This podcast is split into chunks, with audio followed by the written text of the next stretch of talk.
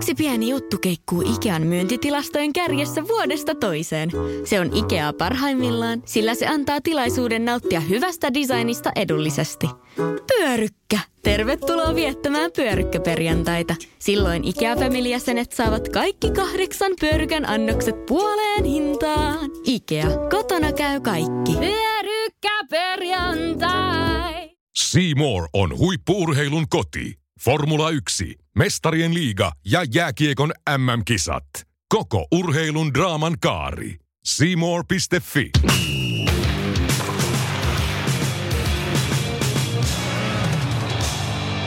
Hei kotimeisteri! Perjantai on sporttimeistereiden uusi päivä. Tällä kertaa vieraana selostaja legenda J.P. Jalo. Mitä J.P. sanoi selostajien palkoista? Mikä selostuskeikka on muodostunut hänelle jopa taakaksi? Entä mitä konkari miettii e-sportsista? Näihin ja moniin muihin kysymyksiin vastauksia hakemassa yhteistyössä Seemoren kanssa sporttimaisterit eli minä, Teppo Laaksonen. Ja minä, Julius Sornen. Ja mehän olemme sporttimeisterit.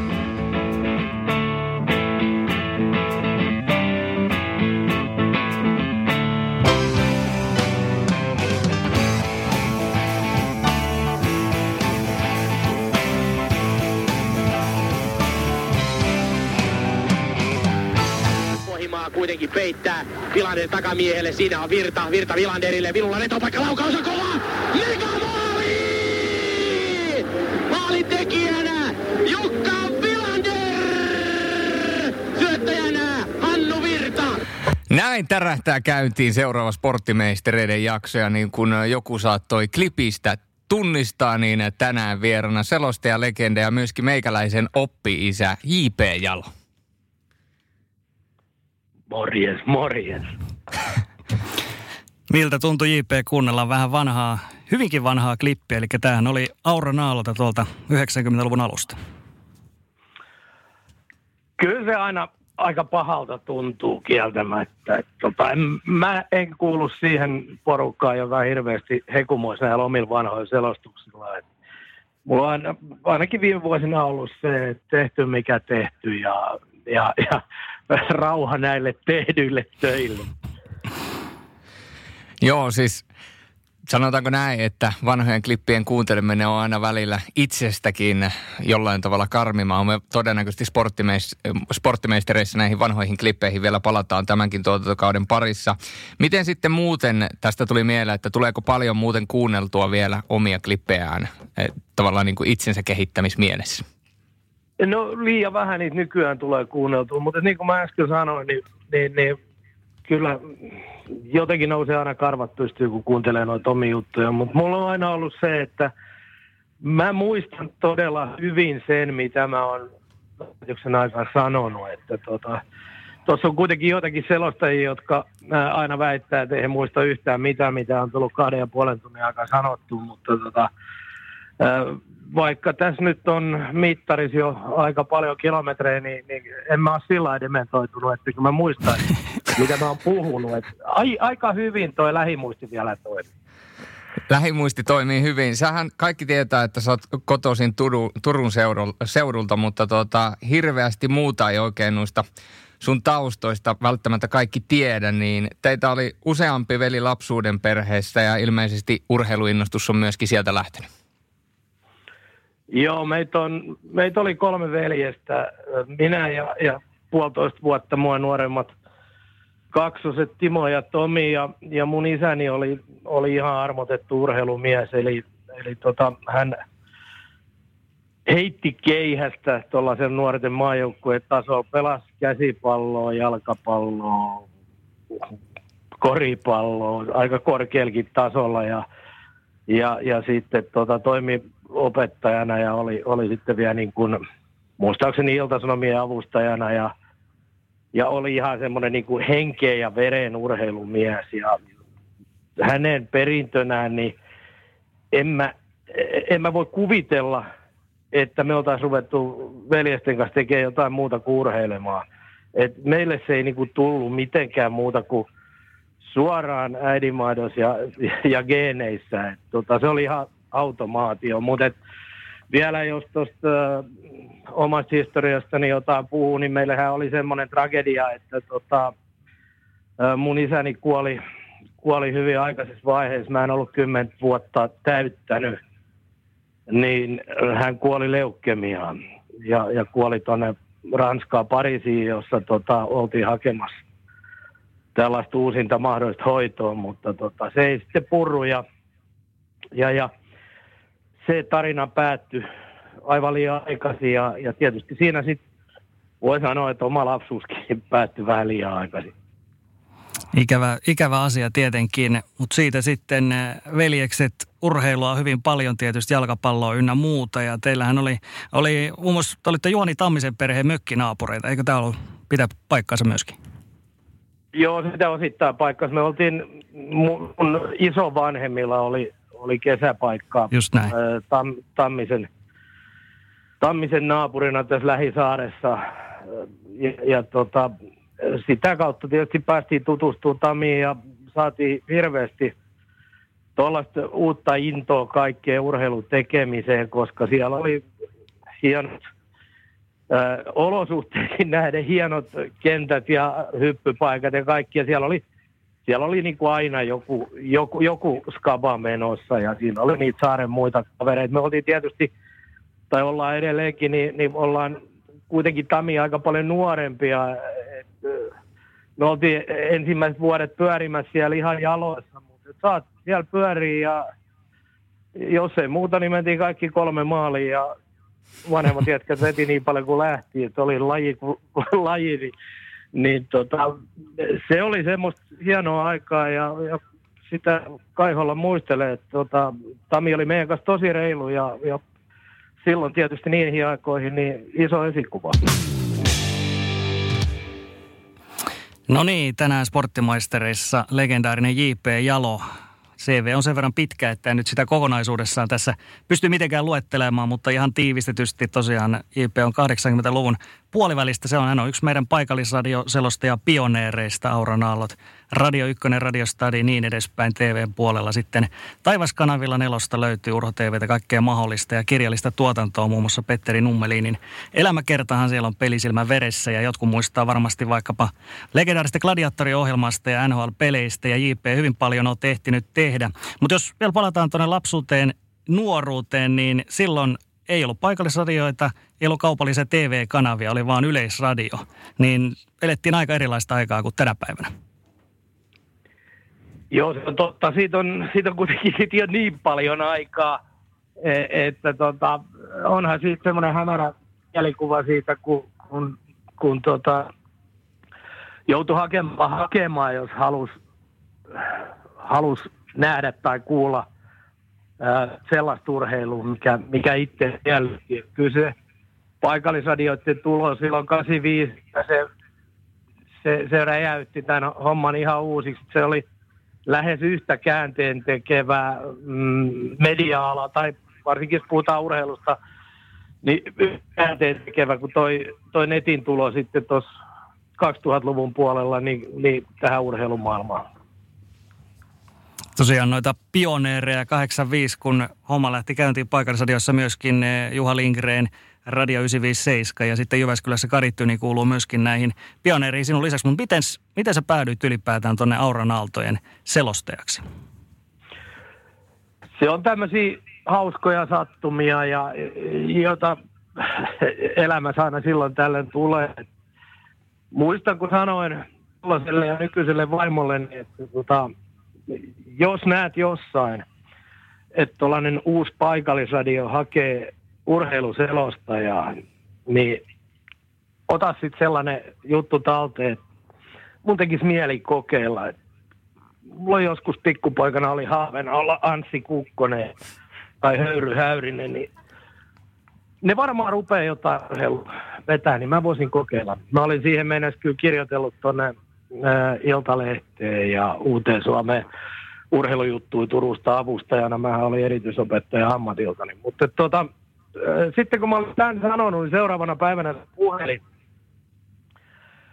Ja mulle soitti henkilö Auran Aallolta ja aloitti, että moi mä oon se ja se ja mä en oikein tiedä minkä takia mä sulle soitan edes. mutta, mu, mutta me ollaan saatu sun nimes kun me kartoittaa nyt, että kuka voisi ryhtyä tekemään futis- ja kiekkoselostuksia meidän uudelle radiokanavalle. No mä kysyin sitten, että mistä te olette mun nimen saanut. Joku oli, joku oli kuullut, kun mä imitoin jossain illaittuja jotain vanhaa selostajaa. Ja se lähti niin kuin tällaisesta liikkeelle. Ja, ja, ja sitten se meni niin nopeasti eteenpäin, että seuraavana päivänä mä hain sieltä jonkun selostushärpäkkeen, menin kupittaalle, kun Tepsi pelasi siellä jonkun, en muista minkä, minkä futismatsin, ja, ja tota mun velipojat pelasivat molemmat Tepsi edustusjoukkueessa silloin. Niin ei muuta kuin sinne lehtereille ihan omin nokkinen, niin jonnekin vähän sivuun ja äh, höpinä käynti.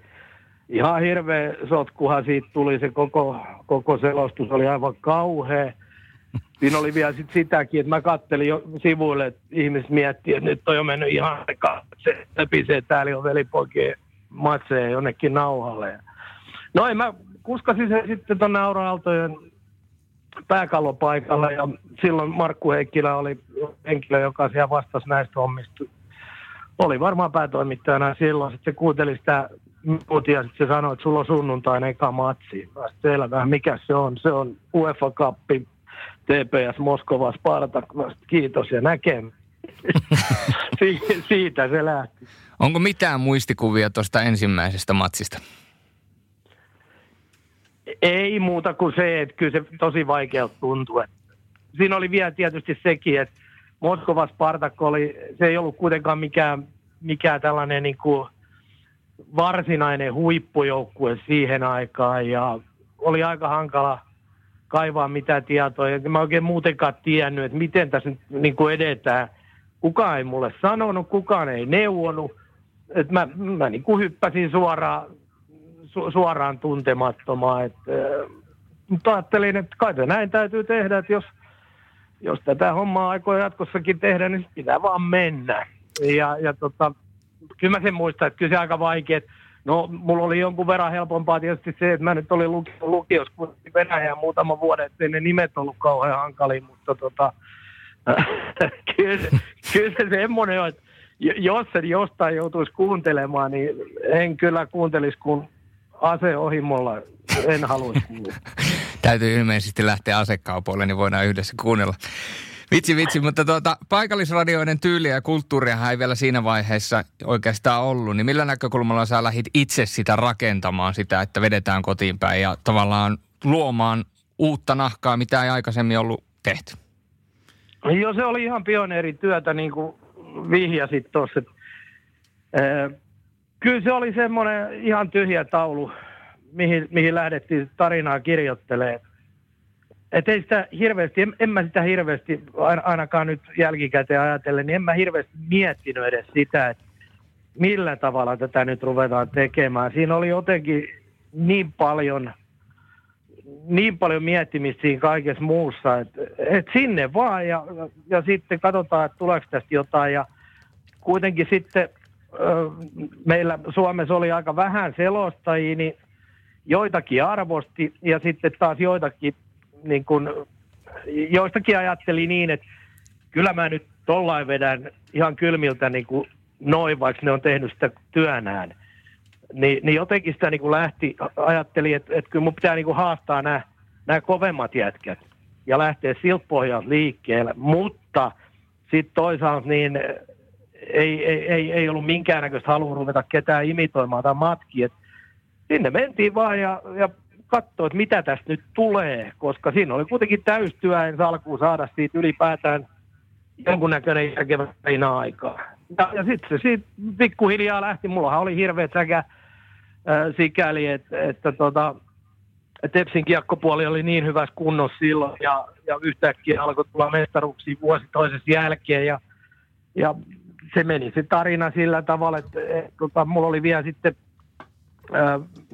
Tami oli, oli valmentajana, Jortsu oli sitten näitä kulta-aikojen valmentajana, niin mä pääsin niin lähelle sitä, sitä joukkua, että mulla oli kuitenkin silloin kavereita sitten, jotka pelaskin, pelaskin Tepsissä, niin, niin tota, en mä nyt voi sanoa, että mä olin, olin niin kuin yksi pala joukkuetta, mutta olin kuitenkin yksi pala joukkueen tällaista elimellistä taustaorganisaatioa ja, ja, ja silloin tietysti oppi kaiken näköistä, että luot, esimerkiksi sen, että luottamuksen, sä voit sen, sen, sen niin kuin munata vaan kerran, että mullakin puhuttiin niin paljon sellaisia asioita, joita olisi hirveästi mieli tehnyt radios huutaa, mutta tota, kyllä mä sen tajusin heti, että nämä on nyt niitä juttuja, jos vaan tieto lisää tuskaa.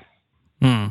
Ja tämä on varmaan sellainen asema, mihin kaikki selostajat toimittajat niin kuin haluaakin tietysti päästä, että, että se niin kuin, suhun luotetaan ja tiedetään, että sä oot sellainen kaveri, joka ei, ei lähde vuotamaan niitä asioita. No joo, se on totta, mutta sitten siinä tuli niin kun, sitä asiaa mietti jonkun verran. Sitä ajatteli sitten niin kun, sitä luottamusta eteenpäin ja silloin mietti sitä, että, mun ja kuuntelijoiden välille pitäisi saada se samanlainen luottamus syntymään, että, että mun pitää olla luotettava ulospäin. Ja, ja se oli sitten se, että silloin mä niin ajattelin niin, että mun pitää olla tosi rehellinen sille, mitä mä näen. Ja se on ollut mun ohjenuorani kyllä niin kuin tähän päivään saakka. Tässähän on selostanut jo viidellä vuosikymmenellä, niin kauhealta kuin se kuulostaakin, niin, niin, niin se mulla on ollut aina, aina ohjenuorana, että ole rehellinen sille, mitä näen. Mutta tässä joku voi heti sanoa, että joo, joo, liiottelee, ja sitten, mutta se liiottelu on eri asia. Silloin jos me ollaan, ollaan esimerkiksi paikallisradiossa, niin kyllähän oman joukkueen tekemisiä vähän saa liiotella ja sitten taas vastustaja vähän vähätellä, mutta ei totta ei saa muuttaa. Jatketaan J.P. Jalon kanssa. Tuossa vähän sivuttiinkin jo jääkiekkopuolelta TPSssä kultaisia vuosia tuli siihen 89-luvun taitteeseen, mutta sen lisäksi myöskin jalkapallossa siellä oli ikimuistoisia hetkiä TPS-pelit UEFA Cupissa, niin ne on J.P. sullekin varmaan, varmaan sellaisia todella ikimuistoisia. Joo, tuossa se viittaa tietysti siihen jo mulle sellaiseksi niin kuin pien taakaksi muodostuneeseen peliin, joka, jonka Tepsi voitti siellä San Siirolla 1-0 silloin. silloin ja, ja tota, veljeni Tomi oli Tepsin kapteenina ja mä vetelin sellaisen 15 kilon NMT-puhelimen kanssa istuskelin siellä San Siiron lehtereillä ja oli kuitenkin ä, italialaiset yli ajatellut, että pitää tänne kun tullaan, niin pitää sitten laittaa sellaiset vermeet päälle, että ei et, ihan, ihan hirveän pitkään, niin mä olin siellä puku päässä ja vedetty tukka tiukasti vesijakauksella taakse ja painoin siellä puhelimeen menemään ja, ja se oli sitten se linja sitten sitä luokkaa, että hiukan kun äänen korotti, niin, niin täällä Suomen päässähän se meni, se meni ihan ruvelle heti. Et suurin osa siitä 95 minuutin selostuksesta on sellaista sähköistä rätinää. Sähän selostit myöskin äh, tietysti, äh, tai siirryt sitten myöhemmin selostamaan myöskin jokereiden otteluita jääkiekkoa. Ja tota, se oli ilmeisesti sellainen hetki, että tuli kuittia vähän molemmista suunnista. Joo, se, se oli sellainen, se oli semmoinen tilanne, että mun piti, piti jollain sitten ruveta niin kuin miettimään sitä, että tuleeko selostamisesta niin mitään muuta kuin se, että Turussa ihmiset heittää kupekeikkaa ja, ja tota, mä kehun niitä samoin ja vuodesta toiseen. Se oli, se oli sellainen tilanne, että mä niinku mittasin, että et missä mä selostajana meen. En mä hakeutunut missään tapauksessa pois. Se lähti oikeastaan noista mun muista niin jos, joiden avulla sitten mua ruvettiin vähän tuntea tuolla, niin kerran pallokentällä muistaakseni, olisiko ollut 93 vuosi Tepsin mestaruus sumien jälkeen, niin, niin olin jotain futismatsia katsomassa ja tota, Jallis tuli siihen kylkeen ja sanoi, että voisit sä, voisit sä lähteä selostaa jokereiden pelejä. Ja, ja tota, ei, mä sanoin sitten oikeastaan hyvinkin nopeasti. Mä sanoin, että joo, kyllä mä voisin lähteä. Että palataan tähän asiaan tämän kauden jälkeen.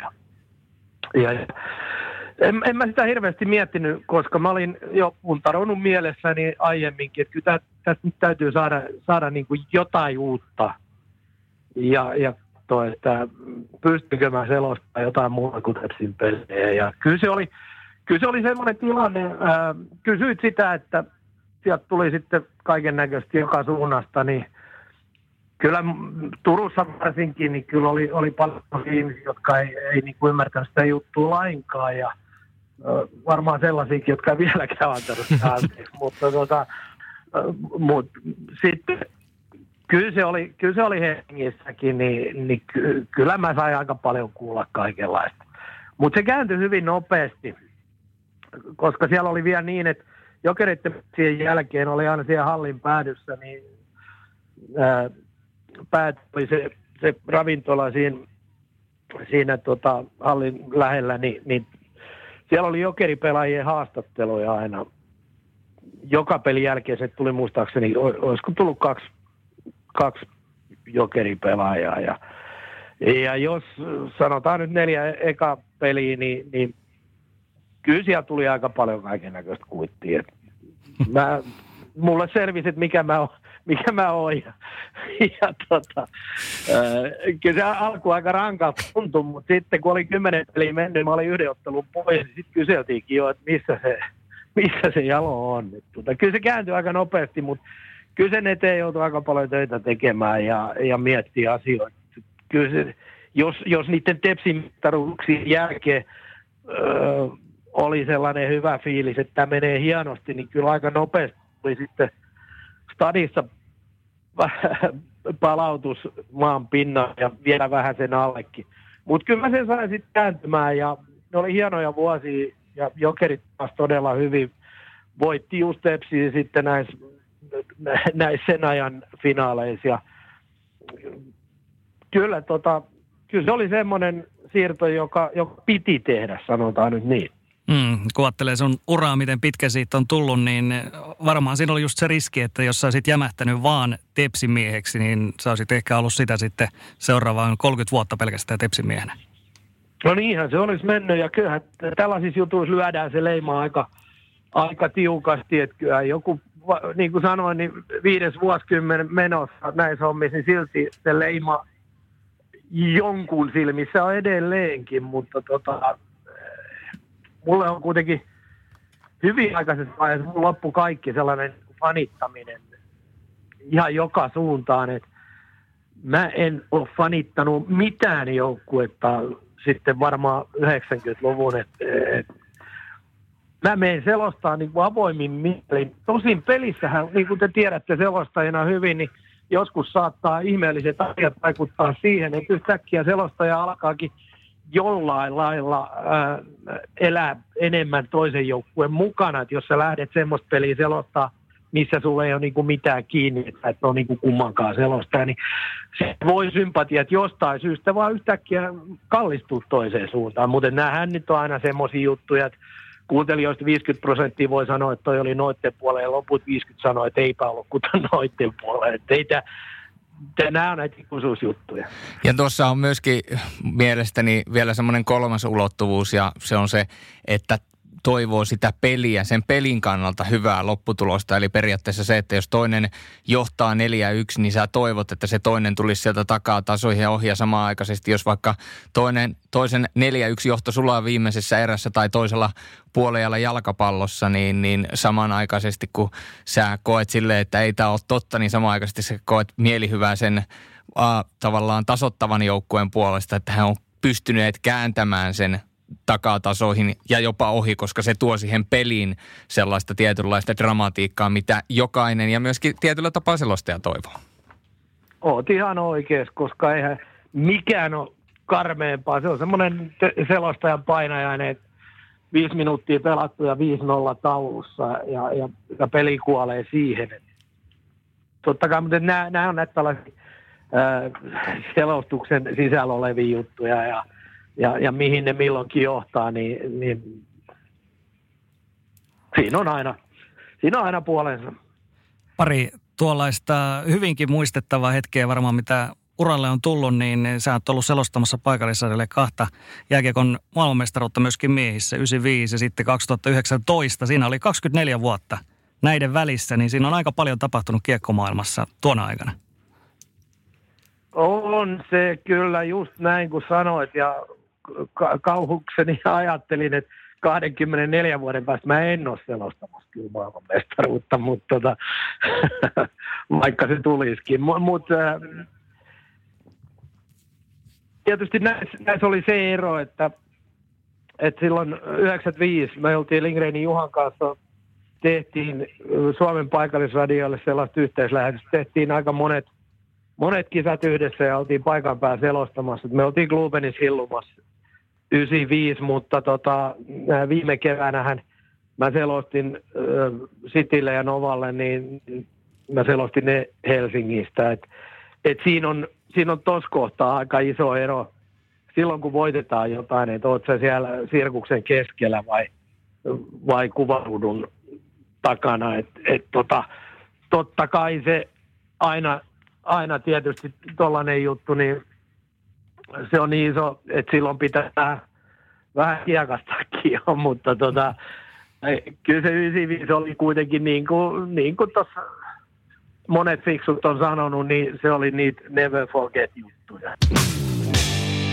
Sporttimeistereiden spesiaalijakso jälleen kerran. Meillä on nykyään kaikki spesiaalijaksoja, mutta totta kai, koska meillä on myöskin spesiaalivieras, selostajalegenda J.P. Jalo. Ja J.P.n kanssa puhuttiin jo tuossa vähän radioselostuksesta ja radioselostusvuosista ja sitten äh, vähän myöhemmin äh, tuli TV-selostukset ja TV-kanavat sun elämään. Ja, ja tietysti silloin esimerkiksi kaikki satelliittikanavat olivat uusi asia Suomessa, niin mitä sä muistat noilta ajoilta, että miten sä sinne sitten loppujen lopuksi myöskin päädyit? Mä päädyin, päädyin TV-selostajaksi sillä lailla, että se, se oli 90-luvun, olisiko se ollut jotain puolta väliä suunnilleen, kun, kun mä olin kuitenkin silloin jokereit tehnyt jo ja sitten oli ollut, ollut TV-ssä se suoraan Suomeen, jossa mä olin darts-selostaja tai pikemminkin isäntänä. Autohan siellä jaettiin pää, aamupäivänä aina lauantai-iltaisin. Se oli, se oli itse asiassa hyvin kova koulu, koska Pekka Karhuvaara oli silloin toinen juontaja. Me oltiin siellä pikkutakit päällä ja kravatit kauniisti, kauniisti kiiltä ja aina lauantai-iltaisin ja miljoona katsojaa. Ja se oli, se oli, niin kuin, se oli sellainen koulu, joka auttoi kyllä jatkossa tosi paljon, sitten tuli se fiilis, että jos siitä selviää, niin, niin sitten selviää aika monesta muustakin paikasta. Ja, ja tota, se oli vielä, mä tein silloin, se oli ysi, oliko se nyt sitten ysi kaksi varmaan tehtiin sitä. Ja, ja muistaakseni lensin vielä tuonne Tsekin MM-kisoihin ja sieltä sitten kesken kaiken tekee viimeisen lähetyksen, jossa oli muuten Vesamatti Loiri vieraana. Ja sitten lensin takaisin Bratislavaan ja se, se, oli semmoista aikaa, kun oli aika paljon kaikkea. Siltä se vähän ja, ja sitten, joo, ja sitten tuli gladiaattorit, sen jälkeen sitä tehtiin pari vuotta. Ja sen jälkeen sitten oli, oli se tilanne, että – Radio Ykkönen ei mennyt vielä konkurssiin. Se oli, se oli vasta tulos se riemu, mutta tota, ää, Kukkosen Anssi oli, oli ää, Ruotsissa. Ruotsissa sit, se oli Supersport, joka käynnistyi. Eli se oli oikeastaan tämmöisiä ensimmäisiä harhailevia maksuTVn askelia suomalaisessa TVssä kun hyvin harvat tiesi, mikä koko Supersport on. Ja Anssi soitti mulle kysyä, että tota, olisi, olisi mä kiinnostunut selostaa siellä. Nyt kaikki lähetykset tehtiin Tukholmasta ja, ja niillä oli valioliigaa ja muistaakseni oli NHLkin silloin. Ja, ja tota, mä sanoin, että juu, totta kai. Ja sitten, sitten tota, se oli samanaikaisesti, mä tein jokereiden pelejä, niitä jotenkin limittäin lyötiin siihen. Ja kyllä siinä oli silloin sitten vielä, kun piti aina lentää Tukholmaan ja, ja kun tuossa ei pystynyt ihan, ihan, ihan jatkuvasti vetelee niin lentoja per päivä, niin, niin kyllä se, se oli melko touhuu silloin. Mutta tota, siellä se sitten alkoi se TV-selostaminen ja siellä oli tosi musta oli tosi mukava. Se muuttui sitten vuoden päästä Kanal Plus merkin alle ja, ja tuota, se, oli, se oli kyllä hienoa aikaa ja mä tykkäsin tehdä Ruotsissa Tukholmassa niitä lähetyksiä. Siellä oli, oli koko pohjoismaalainen kööri aina, aina tekemässä ja, ja ruotsalaiset, tanskalaiset, norjalaiset, tästä ei ole tulos mitään huonoa vitsiä, vaikka se kuulostaa niin, niin kaikilla oli sellainen hyvä fiilis auttaa ja yhdessä kaivettiin asioita ja, ja musta niin kun, niistä tuli ystäviä niistä pohjoismaalaisista selostajista ja, ja tota, sitten Inna Mikko tuli sinne tuli ö, jonkin verran myöhemmin ja, ja hänen kanssa meillä on hieno ystävyys ollut siitä lähtien ja, ja se oli kuitenkin se, se oli hyvä, hyvä TV-koulu siellä, mutta niin se meni siellä, kun muuallakin on mennyt, että ei mitään niin varsinaista koulutusta tullut, eikä tullut firmalta mitään palautetta, mutta se nyt ymmärtää, koska ruotsalaiset saa sanoa, että kyllä se kuulosti ihan hyvältä, vaikka ei mitään ymmärtäneet. Kyllä.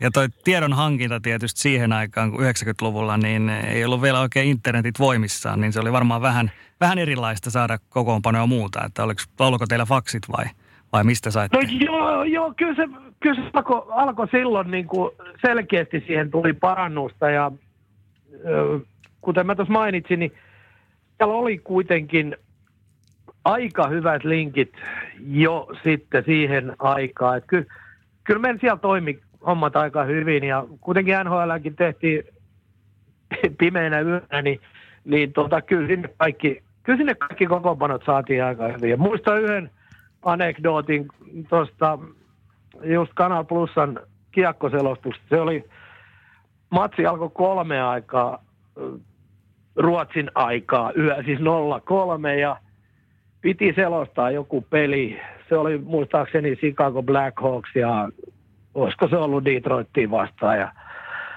se peli selostettiin, mutta sille, sille ei ollut ainuttakaan katsoja. Se ei mennyt minnekään.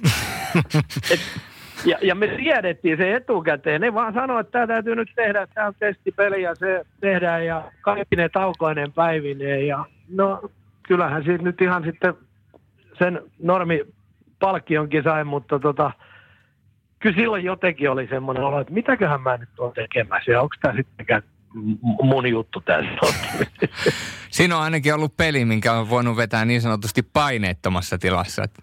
No se on, mutta siinä, se oli just sellainen, että jos sitä ajattelee, että joo, että vedänpä tämän ihan tästä vasurista. Tulee hirveän pitkä kolmetuntinen kolmesta kuuteen aamuyöllä. Mutta jos, jos sä teet senkin hyvin, niin ei se ole niin pitkä. Se on juuri näin. Moni ei muista kautta tiedä sitä, että sä olit myöskin selostamassa Stanley Cupin finaaleita paikan päällä 96 Colorado vastaan Florida. Varmaan siitäkin aikamoiset muistijäljet on jäänyt.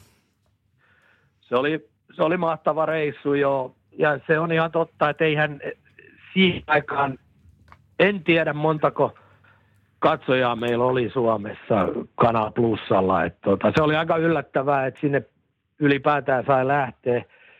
Siellä oli silloin, Tanska ei lähettänyt sinne selosta, tai Kanal Plus ei lähettänyt tanskalaiset, meitä oli norjalainen, Eggen oli ja sitten toi Niklas Holmgren Ruotsista. Hänen kanssa ollaan oltu myöhemminkin ja, ja meistä tuli sillä reissulla hyvin ystäviä. Sitten oli Kristen Rockström, joka oli siihen aikaan New York Rangersin scoutti, oli heidän kommentaattorina. Me oltiin neljään Pekkaan sitten ensi Denverissä muutama päivä ja sieltä mentiin Miamiin, mutta se on harmi, että, että tilanne oli se, että tota, Colorado oli niin ylivoimainen, että se meni 4-0 se sarja poikki, mutta tota, oli se hieno nähdä silloin, kun Joe Sakic ja Peter Forsberg ja Patrick Roy, kaikki tämän tyyppiset pelaajat oli parhaimmillaan ja pääsi livenä niitä katsoa, niin kyllä se oli tosi upeat. Ja, ja, ja sitten semmoinen hauska juttu oli silloin, kun oltiin selostettu sitten varmaankin se toinen finaali numero kaksi, koska ne kaksi ensimmäistä tehtiin Denveristä tietysti NHL-tyylin mukaan ja mentiin meidän hotelliin. No joo, siihen peliin vielä sen verran takaisin, että siellä oli sitä paikallinen TV, Mile High kävi tota kuvaamassa meitä, kun me eksoottisilla kielillä paukuteltiin menemään, niin ne kuvas meitä ihan siitä lähietäisyydeltä. Ja, ja tota, lähdettiin sitten jonnekin hotellilta illalla ja me tuli taksi siihen ja taksikuski uusi ensimmäisenä, hi guys, I've seen you on TV. TVstä tuttu. Silloin tuli semmoinen olo, että jaha, täällä Amerikassakin ollaan vähän niin kuin jo tapetilla. no, eipä tietysti tullut mun nauratti vaan, että kyllä hetki se fiilis, että this is America. Aika kova. Joo, mutta se, se, oli, se, oli, se oli hieno reissu ja niin kuin sä sanoit, niin, niin tota, eihän sitä kovin moni muista, että me siellä oltiin. Ehkä ne selostuksetkin oli se, sitä luokkaa, se on parempi. Tästä voidaan sanoa... silloin yritettiin, niin. Sä oot ollut 96 Mr. Worldwide, eli kaikki kansat ovat tienneet. Täytyy sen verran vielä kysyä, että tuo oli tietysti yksittäinen ottelu, mikä jäi mieleen, tai yksittäiset ottelut, neljä ottelua, yksittäinen sarja ehkä pikemminkin. Mitä muita selostuksia eri sarjoista ja lajeista on parhaiten jäänyt mieleen? Tietysti se, se Milano-ottelu on jäänyt sulle, niin kuin sanoit, että se on jopa ollut sulle taakka, mutta mitä muita? Joo, toi, toi on semmoinen kysymys, mitä hyvin paljon kysytään silloin, kun puhutaan näistä, näistä selostushommista. Mutta tota, mä, mä oon semmoinen tyyppi, että ää, mulle tuollainen yksittäinen joku liigapeli, se voi olla paljon isompi juttu. Isot finaalit. Että oppinut sen tässä vuosien aikana, että isot finaalit tietää aika usein iso pettymys. Mä nelosen aikana selostin kuitenkin seitsemän Champions Leaguean finaalia paikan päältä. Ja kyllä voi sanoa, että sitä Liverpoolin, Istanbulin nousua lukuun ottamatta, niin ne melkein kaikki oli jollain lailla niin pelillisiä pettymyksiä. Ja sitten niihin yleensä liittyy vielä näihin niin, niin sanottuihin isoihin peleihin, niin hirveästi kaikkea ylimääräistä härdeliä, kaikki on vaikeat, joka paikkaan joutuu jonottaa, aina on ihmisiä ympäri, kaiken tiedon saaminen, kaikki on niin huomattavasti vaikeampaa. Niin mä en, jostain syystä, mä, mä, mä en niin kuin oikein viihdy tuollaisessa atmosfäärissä, varsinkaan kyllä enää. Et sen takia mä en ole mihinkään järjestykseen noita pelejä kategorioinut, vaan mä vaan menen ja selostan ja yritän joka ilta olla parempi kuin edellisessä pelissä. Mutta voisi kuvitella, että sitten joskus eläkepäiviä kun viettelet, niin jos annat jonkun haastattelun ja sulta kysytään, että mikä, mitkä ovat ikimuistoisimmat pelit, ottelut tai lähetykset, mitä olet vetänyt, niin voisin melkein kuvitella, että maaliskuinen liikakiekko peli Helsingin IFK vastaan Jyväskylän Jyp tyhjässä Nordiksessa on jotain sellaista, mikä, mikä varmasti saattaa ponnattaa joskus myöhemmin mieleen.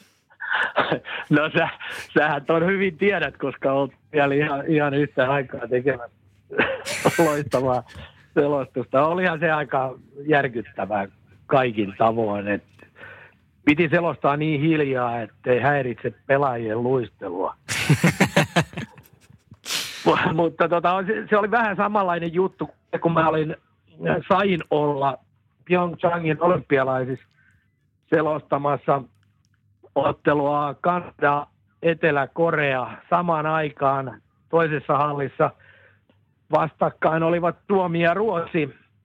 Eli kyllä silloinkin oli vähän semmoinen juttu. Mä mietin sitä, vaikka siellä nyt oli aika paljon katsojia, kun kotijoukkue pelasi, mutta ei siinä pelissä ollut ensinnäkään mitään järkeä. Kanada oli huono ja Etelä-Korea oli vielä huonompi ja se päättyi 5-0 se peli. Ja, ja, ja ehkä mulla oli joku kolme tai seitsemän katsojaa, jotain sitä luokkaa.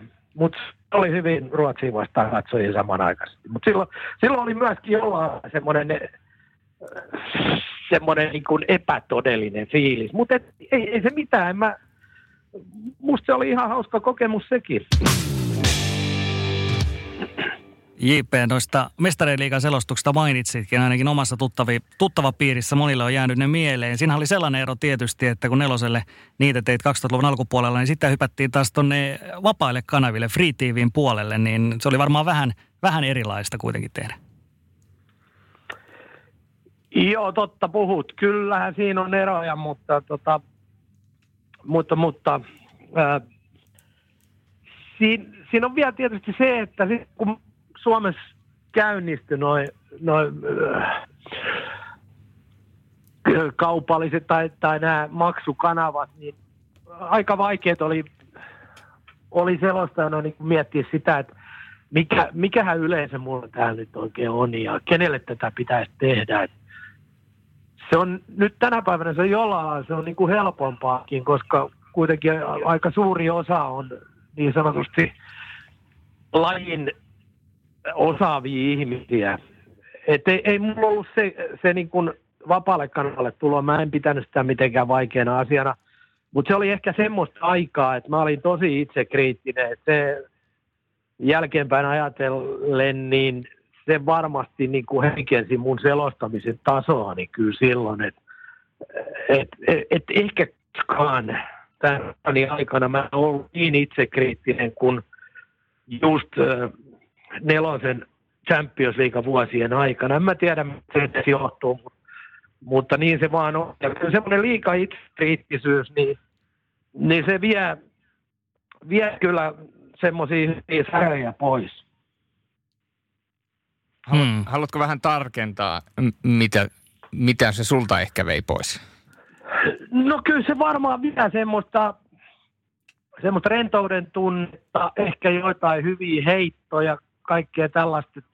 Varmaan hiukan huumoriakin, mitä nyt urheilulähetyksissä muutenkin, en mä tiedä pitääkö sitä kavahtaa, mutta et sitä ei ainakaan saa ylimääräisesti sinne tunkea sellaista teennäistä huumoria yhtään, että se pitää tulla tai se ei tule, mutta et, äh, kyllä musta niin kun, se oli jotenkin sitä yritti yri, yritti kehittää tätä juttua ja kyllä se johti siihen, että, että tota, harkitsi liian paljon kaikkea, mitä sanoi. Että, nyt sitten taas, kun on täällä vanhempi, niin nyt, nyt on jotenkin tuntuu, että pystyy taas ottaa vähän rennommin sen, sen koko touhun. Että, tota, ehkä se on just se, mihin Teppo viittasi tuossa, että kun tultiin niin sanotusti vapaalla kanavalle, niin voi olla, että se, se just aiheutti sen – mm. liiallisen itsekriittisyyden.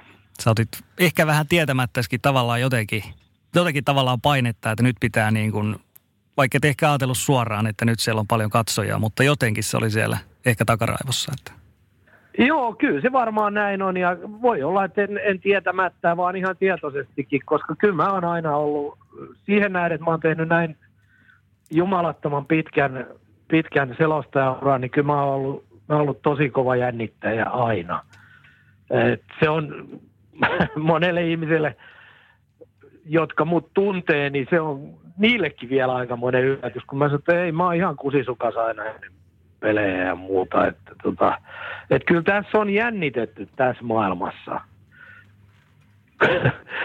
mutta on se, on, se hiukan, on hiukan lähtenyt, mutta niin kuin, Tuossa aikaisemmin mä puhuin siitä, että äh, kun oltiin Karhuvaaran kanssa siellä miljoona yleisö edes suoraan lauantai-iltana, niin, ja kuitenkin mä olin silloin tosi vihreä, niin se on semmoinen, joka on auttanut kuitenkin siinä, että se jännitys ei ole enää ollut samanlaista kuin silloin, että hyvä, että sai jotenkin suus silloin auki, mutta et siitähän ihmiset on, on luonut sellaisen kuvan, että kyllähän toi nyt vetää ihan missä vaan, että ei se missä tunnu mikään, mutta Kyllä tässä aika paljon täristy tuolla mikrofonin kädessä.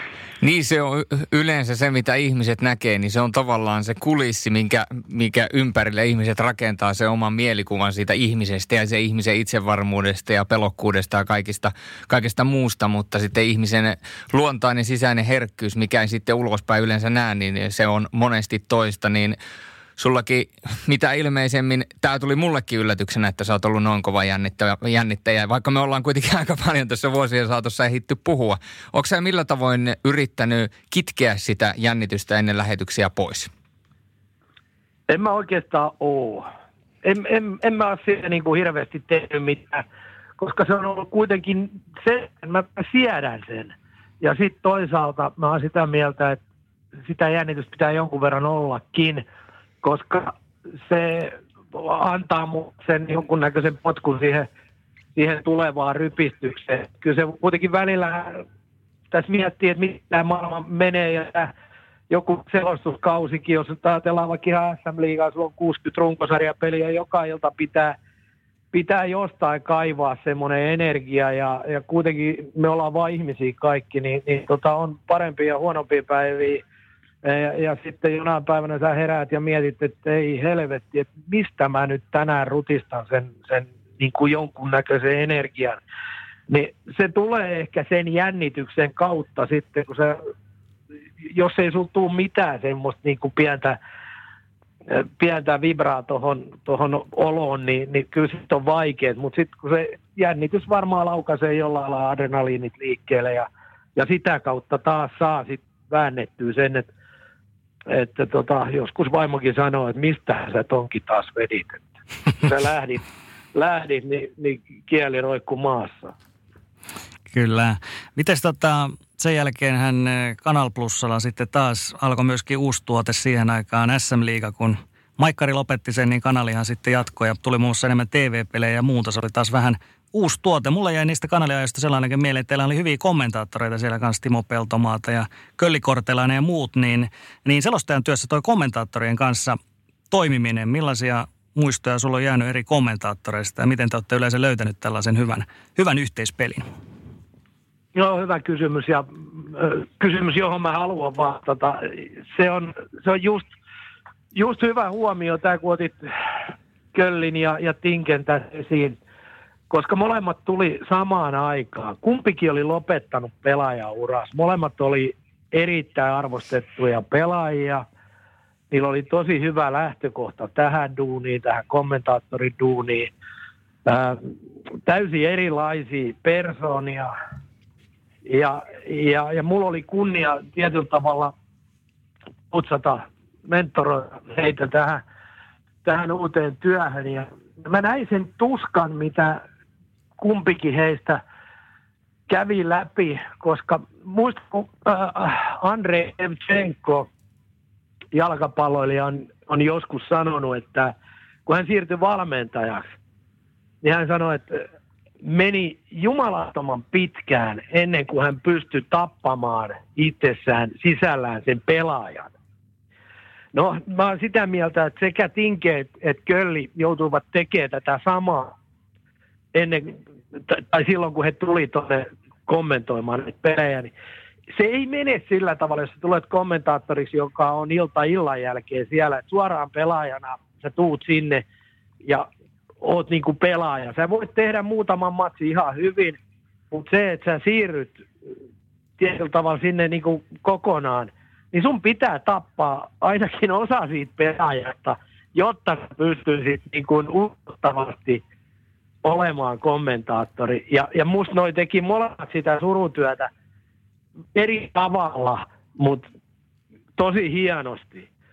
Et ei ne kumpikaan pystynyt itsestään tappamaan sitä sitä lopullisesti, mutta ne haavoitti sitä niin, että se ei ollut hinnassa koko ajan. Ja, ja se oli hieno, mä pääsin sitä seuraamaan niin läheltä ja, ja Tinke, Tinkellä se meni niin kuin humorin taakse, Köllillä se meni toisella tavalla.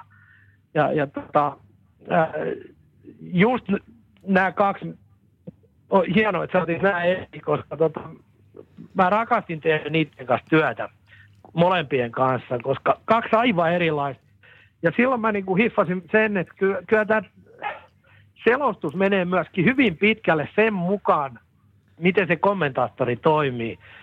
Tinken kanssa tuli semmoisia rennompia lähetyksiä. No, joskus varmaan meni vähän liikaa hihittämiseksi, mutta tota, ehkä sitä hihitystä on joskus liian vähän noissa urheiluselostuksissa. Ja sitten Köllin kanssa taas, Kölli on niin kunnianhimoinen ja, ja, ja semmoinen perätti, että sen kanssa päästiin tosi nopeasti sellaisen älyttömän hyvään taimaukseen, hyvään rytmiin ja sellaiseen tekemiseen, että se tuntuu tosi helpolta ja mukavalta. Ja me tehdään e-, edelleen IFK-matseja silloin tällöin Köllin kanssa tuonne puolelle ja, ja musta se on, niinku, se on hirveän kivaa, koska se ei vaadi mitään ylimääräisiä ponnistuksia. Ei Köllin tarvi koko ajan miettiä, että mitähän toi nyt päästään suusta, ja muu tarvii miettiä, että mikä sammakko sieltä nyt hyppii silmiin. Joo, toihan on, toihan on tosi tärkeä nimenomaan kommentaattorin kanssa itsellä, että se on, pitää kuitenkin olla silleen tasaväkinen, että, se, että kumpikaan ei, kummankaan ei tarvitse korjailla sitä, eikä alkaa silleen paikkailemaan, koska sitten se lähtee ihan täysin, täysin lapasesta. Joo, just näin, mutta myöskin niin, että kummallakin pitää olla sen verran arvomerkkejä, että on varaa korjata. Et jos tulee, mm. mä oon aina sanonut, että jos tulee pikku fiba, niin korjataan puolin ja toisin. Se on paljon parempi, että se lähtee sitten korjattuna kuin vääränä joku tieto.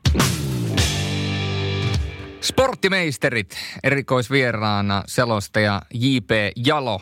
Ja selostaja legenda. Pakko jättää samaa tituleerausta, ettei vaan tipahda tittelit kesken lähetyksen pois. Tai oikeastaan Sporttimeisterit on semmoinen podcast, että tänne tullaan legendana, mutta täältä lähdetään pelkkänä selostajana pois.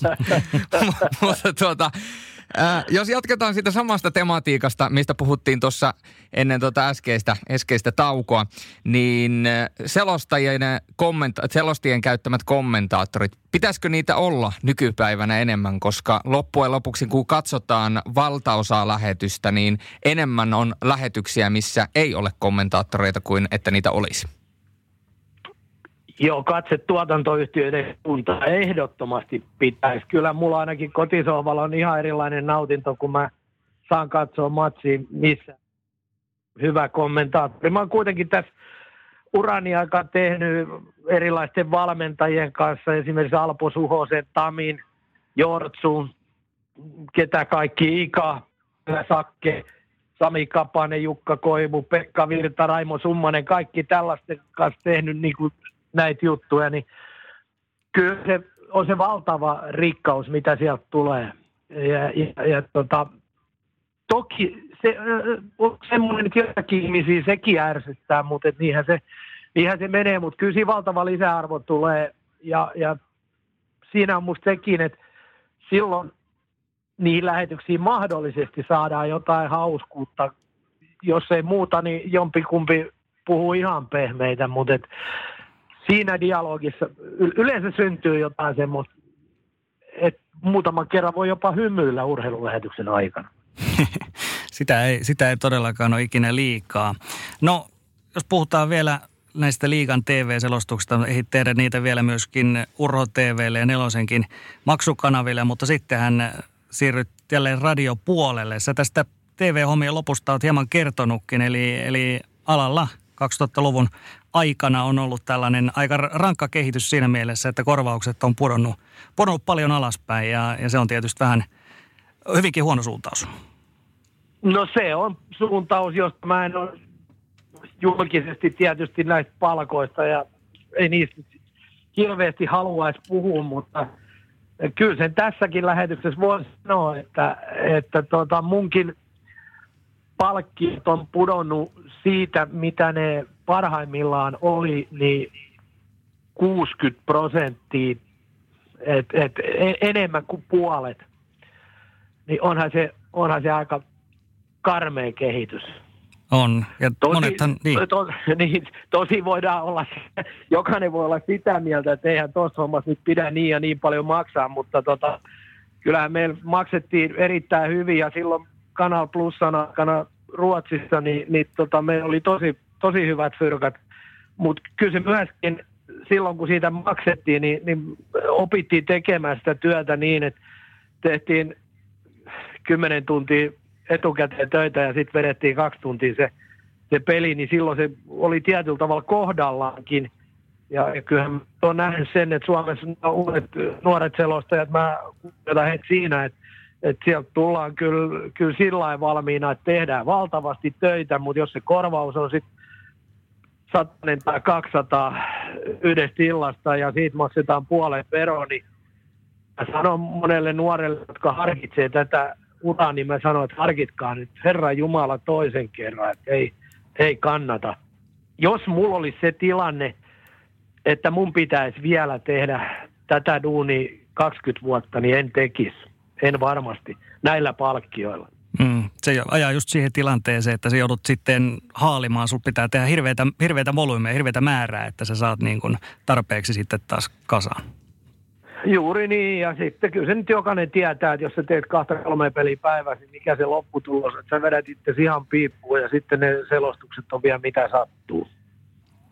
just nuorempien tekijöiden osalta, niin, niin tätä on myöskin sivuttu, että, että sehän pitää antaa myöskin arvo sille omalle työlle ja tavallaan niin kuin näitähän voi helposti tulla tällaisia tarjouksia välillä nuoremmille, että no tuu nyt tekemään meille ja ei nyt voida hirveästi maksaa tästä, mutta, mutta sehän vie niin kuin, no se on niin kuin ala kuin ala, mutta jos tavallaan porukka rupeaa tekemään alle sen, mitä aiemmin on tehty, niin silloin koko alan osalta se laskee.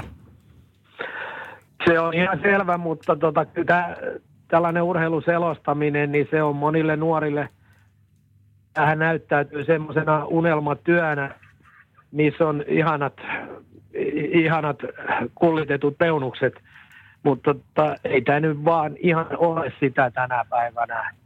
Et kyllä mä sen ymmärrän hyvin, että nyt kun meillä on, on tänä päivänä kuitenkin tuolta mahdollisuus vähän äh, opiskellakin niin sanotusti tätä selostusuraa varten, niin kyllähän sieltä pojat tulee joskus käyttänyt semmoista termiä kuin euron pojat.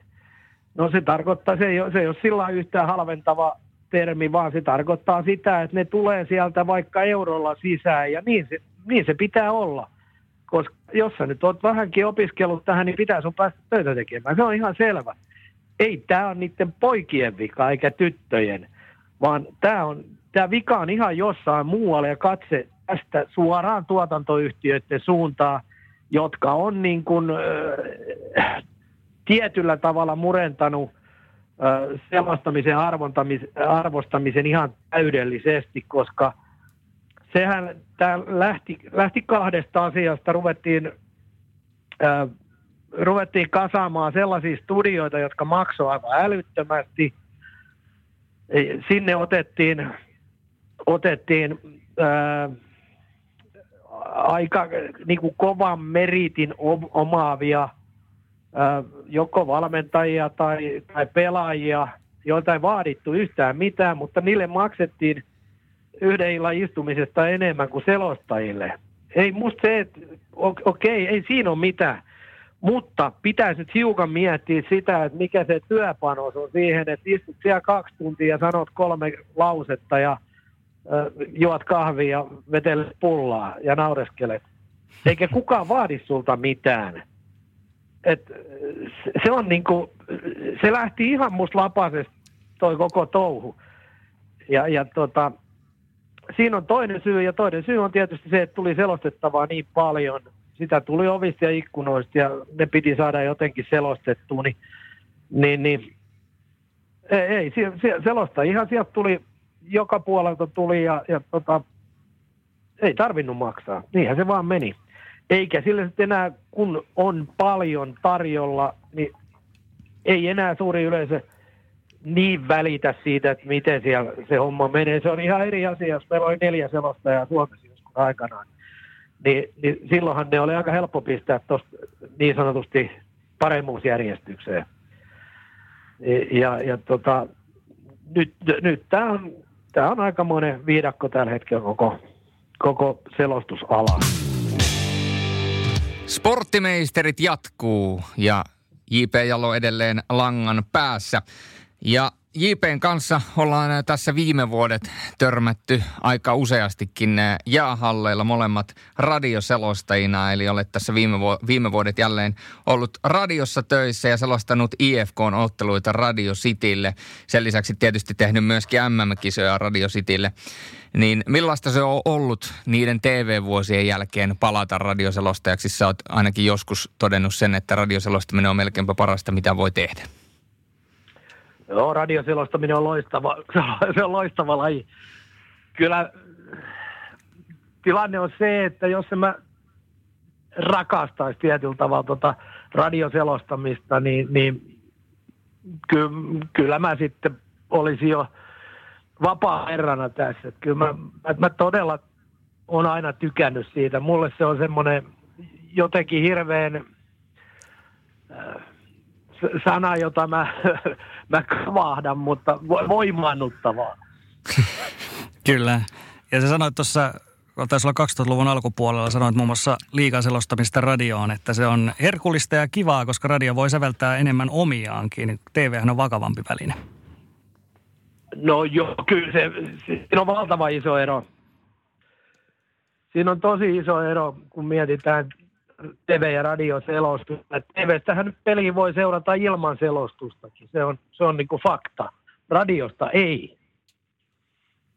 Joten ky- kyllähän vastuu ää, tapahtumista ja, ja niiden piirtymisestä, niin, niin se on kokonaan, kokonaan tietysti selosta varas puhutaan radioselostuksesta. Ja, ja kyllä tuossa joskus mun alkuaikoina, niin mä sain semmoisen semmoisen palautteen yhdeltä kuuntelijalta, että se avasi kertaheitolla mun, mun, mun sieluuni niin kuin nuotit siitä, että millä tavalla radioon pitäisi selostaa, kun se, se meni niin, että äh, tällainen näkövammainen henkilö laittoi mulle palautteen ja kiitoksen siitä, että hän näkee aina ne pelit, jotka mä selostan radioon, niin hän näkee ne pelit.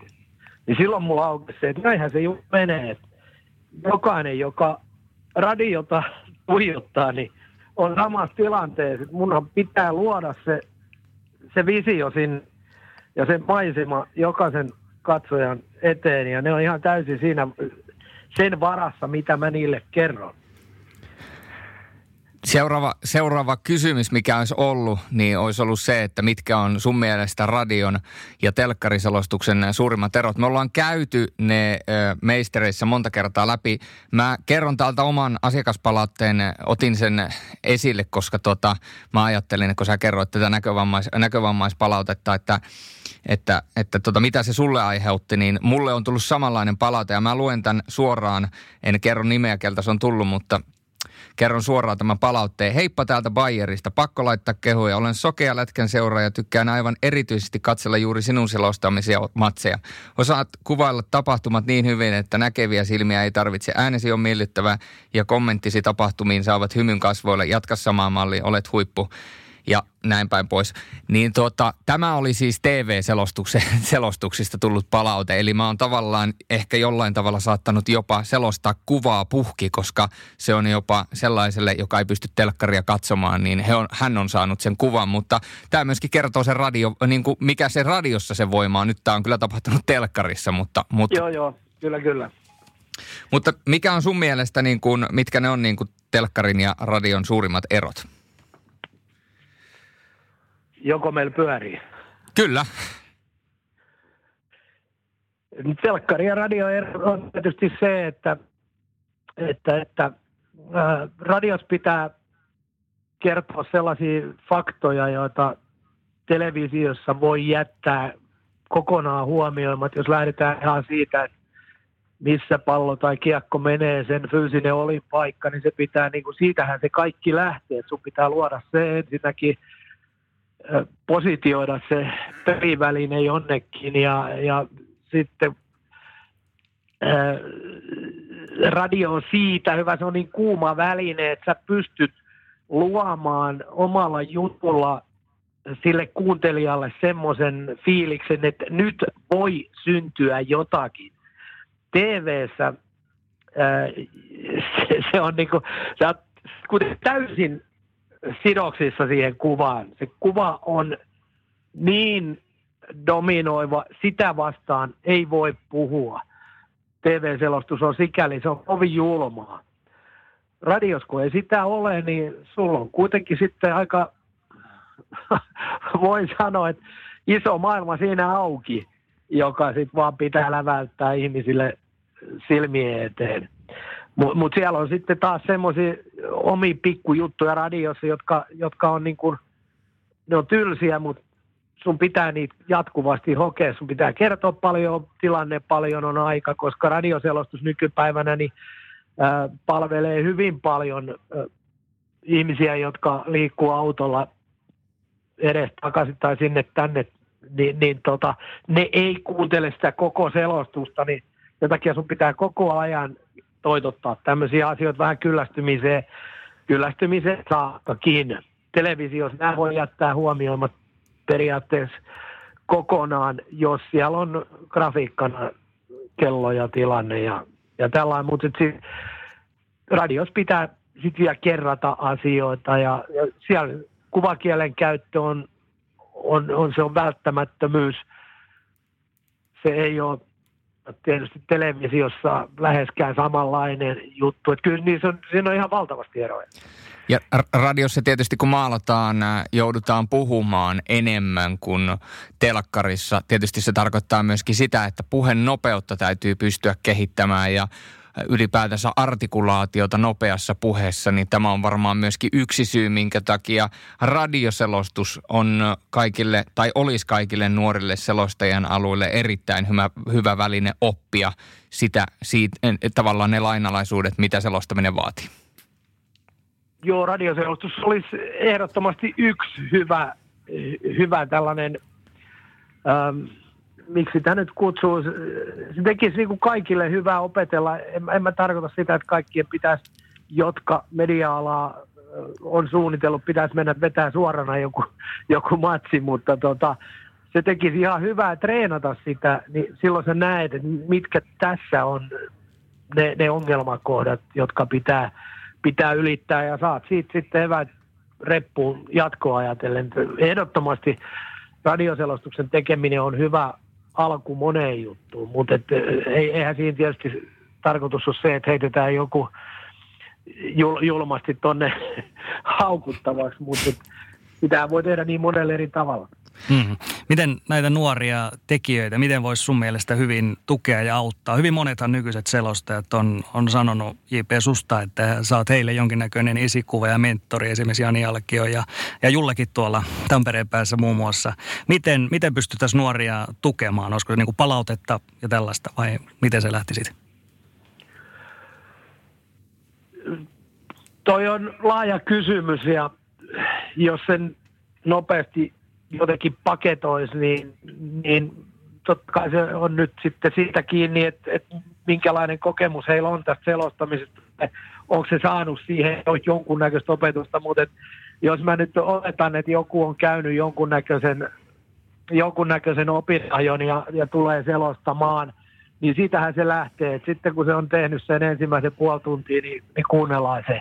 Käydään se läpi vaikka ihan sana sanalta, kuunnellaan kaikki ja mietitään – mietitään kielenkäyttöä, soundia, suomen kielen kaikki mahdollisia juttuja siitä, rytmitystä, äänenkäyttöä, taimausta, draamantaju, tyylitaju.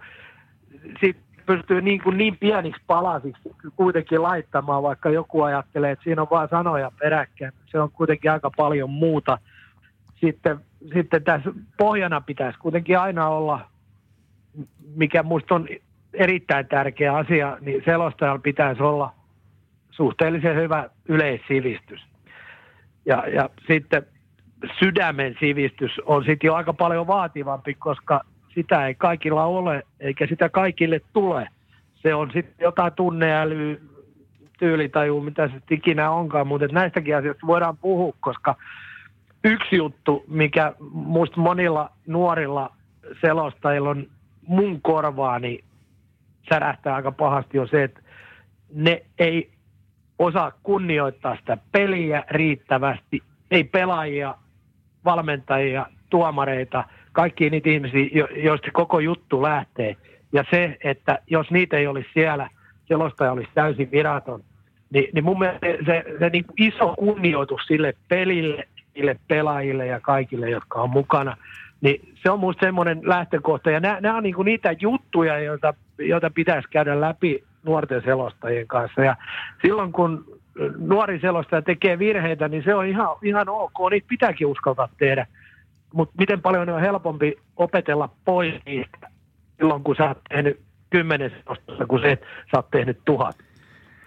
Erittäin hyvä pointti. Millä tavoin, täytyy tarrautua vielä sen verran kiinni, millä tavoin se kunnioituksen puute sun mielestä kuuluu tai näkyy? No se oikeastaan kahdella tavalla. Minusta kaikki ulkonäköön liittyvät seikat on semmoisia, että niistä pitää olla tosi tarkkana, mitä niistä heittää. Vaikka jotain huumorin varjollakin heitetään, niin ei kuulu sijaan.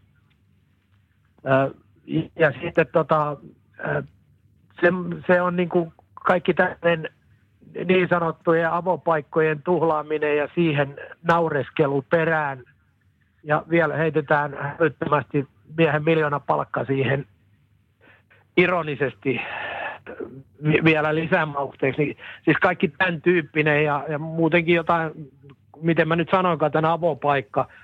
Kyllä jokaisen, jo puhuu avopaikassa, niin olisi pitänyt silloin olla, pitänyt olla lajissa, jotta ymmärtää, mikä se avopaikka on.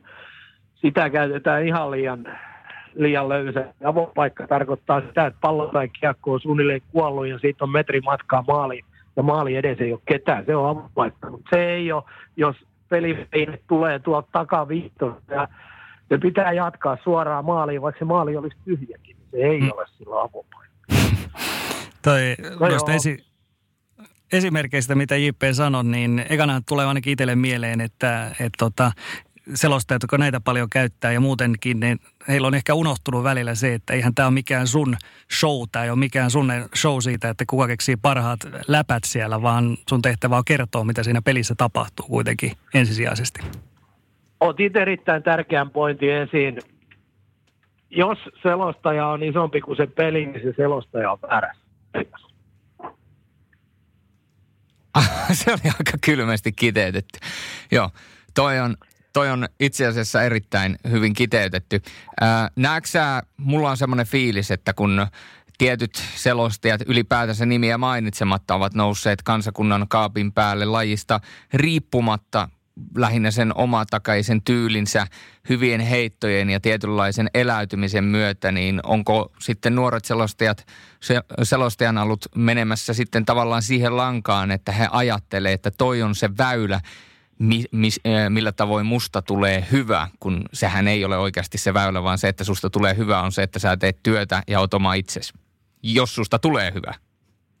Joo, kyllä sä nyt ihan, ihan oikeita puhut. Et se, on, se on se, mitä mä nuorilta selostajilta odottaisin enemmän, että et heittäydyttäisiin sillä omalla tavallaan siihen, siihen selostamiseen, eikä lähdettäisi sille tällaisella imitointilinjalla ja, ja kilpaa huutamisen linjalla. Et tämähän nyt on aina, aina tietysti tällainen, että et miten paljon pitää huutaa, ei, niin se on, se on nyt sitten katsojan tai kuuntelijan korvas. Mutta se, että jos sieltä nousee sellaisia uusia tyyppejä, jotka selkeästi erottuu joukosta omalla tekemisellä, no se ei vielä ihan riitä. Että jos sä oot ihan sysi paska, sulla on oma tyyli, niin se ei riitä. Mutta jos sä teet asiat hyvin ja sulla on oma tapa esittää ne, niin kansa ottaa kyllä helposti semmoisen niin kuin omakseen. Mutta mut se on tietty, tästä tullaan siihen, että se, se on aika uskallista. Pitää olla aika rohkea, jotta, jotta heittäytyy sinne ihan. Ja sitten kun meillä on nämä, nämä äh, aiempien selostusten varjot niin voimakkaat, niin, niin, niin moni tavalla tai toisella tiedostamattaankin, ää, jos ei nyt ihan imitoi, niin kuitenkin jollain lailla tai yrittää, yrittää puhua samalla tyylillä soundilla tai, tai jotain. Tai. Ja, ja mun, täytyy, mun täytyy kertoa tähän ää, lyhyt tarina meidän kaikille kuuntelijoille. Ja tämän tarinan opetus on se, että kannattaa oikeasti kuunnella ja imeä oppia vanhemmilta selostajilta. Ja JP on ollut mulle yksi tärkeä oppi ja me ollaan paljon, JP ei ole siis koskaan pitänyt mulle mitään selostuskoulutuksia, mutta kun paljon ollaan puhuttu lätkästä ja selostamisesta, niin aika paljon on tullut myöskin oppia. Ja mä muistan aina, kun me oltiin Kouvolassa aikoinaan, tästä on monta monta vuotta takaperin, ja tuota, JP oli mun viereisessä kopissa, ja, ja tuota, JP sitten sanoi mulle, että satanako sä pahdat, se kuuluu niin tänne, että koko ajan saa pahdat, että ei tarvitse tavallaan niin koko ajan pahtaa, että, että välillä kun hölläät siitä kaasusta, niin sulla on sitten varaa nostaa, että on niitä laaksoja ja kukkuloita. Ja mä jäin miettimään, että laaksoja ja kukkuloita. Ja sitten mä puhuin ja taisin sanoa toisen, sen toisella erätauolla, että joo, nyt mä kokeilen, että mä ehkä ymmärsin, mitä sä tarkoitit. Että myöhemmin, kun mä sitä vähän niin kuin työstin ja mietin, mitä JP yritti mulle sanoa, niin mä tajusin tavallaan sen, että, että se mun ääni on tavallaan sen ottelun draamankaari. Ja mä en saa painotettua niitä ottelun oikeita draamankaaria, jos mä oikeasti koko ajan vingutan pintakaasu, pintakaasua ja sitten mä pienestäkin värähdän niin kuin aivan sinne pohjaan. Niin tavallaan se, että mä myöhemmin on saanut sitten kiitosta joiltakin vanhoilta kuuntelijoilta tai vanhoilta, tai sellaisilta, jotka on aikaisemmin mua kuunnellut, että on mahtavaa kuulla, että mä oon rauhoittunut ja tavallaan löytänyt semmoisen rauhan siihen selostamiseen, että aina ei tarvitse selostaa jokaista tilannetta, niin kuin Mikael Granlund olisi tekemässä ilmaveivimaalia välierissä Venäjää vastaan. Ja, ja, ja tässä oli niin kuin hyvä näyttö vain siitä, että kun sä kuuntelet, mitä vanhemmat kollegat antaa neuvoa ja otat niistä opiksi, niin sä pystyt oikeasti kehittymään. Sehän on fiksun nuoren miehen merkki, kun ottaa opiksi. J.P. Jalon kanssa jatketaan vielä. J.P., tässä tuli aika paljon näitä hyviä ominaisuuksia, jo mitä hyvältä selostajalta tarvittaisiin, tärkeimpiä ominaisuuksia, niin tuleeko vielä jotain mieleen? Asiatiedot, tunnepuoli, esiintyminen, eläytyminen ja varmaan se, että mikä, mikä näiden suhde on. Ja sitten tietysti tämmöinen viihdyttävyys ja huumorikin niin kuin sopivissa, sopivissa määrin. Olisiko tässä näitä aineksia? No onhan tässä kyllä, me ollaan käyty, käyty varmaan kaikki nämä, nämä tai tämä resepti, kyllä siinä on, on ne ainekset, mistä ihan hyvä soppa tulee, niin me ollaan varmaan ne käyty kaikki läpi, mutta kyllä pohjana pitäisi tietysti olla se lajituntemus ja, ja lajitietous, se pitäisi jollakin tasolla aina olla. En mä aina sanoisi, niin on tarvinnut itse pelata tai, tai, tai näin, mutta kyllä, että sä oot itse pelannut jotakin lajia. Kyllä sun pitää tietää se, että, että mitä voittaminen vaatii, miten pahat häviäminen tuntuu, miten kiva on jeesata kaveri, miten, miten hienoa se on, kun sä saat, saat jonkun näyttämään paremmat, jonkun vieressä pelaava ja kaikkea tällaista, miten pahat tuntuu, kun joku kaveri loukkaantuu tai, tai, tai siis kaikkea tällaista, niin se on, se on tärkeää, että sulla on toi niin tunnepuolen kokemuksia siitä olemassa. Mä näen, että se on hyvinkin, hyvinkin tärkeä juttu.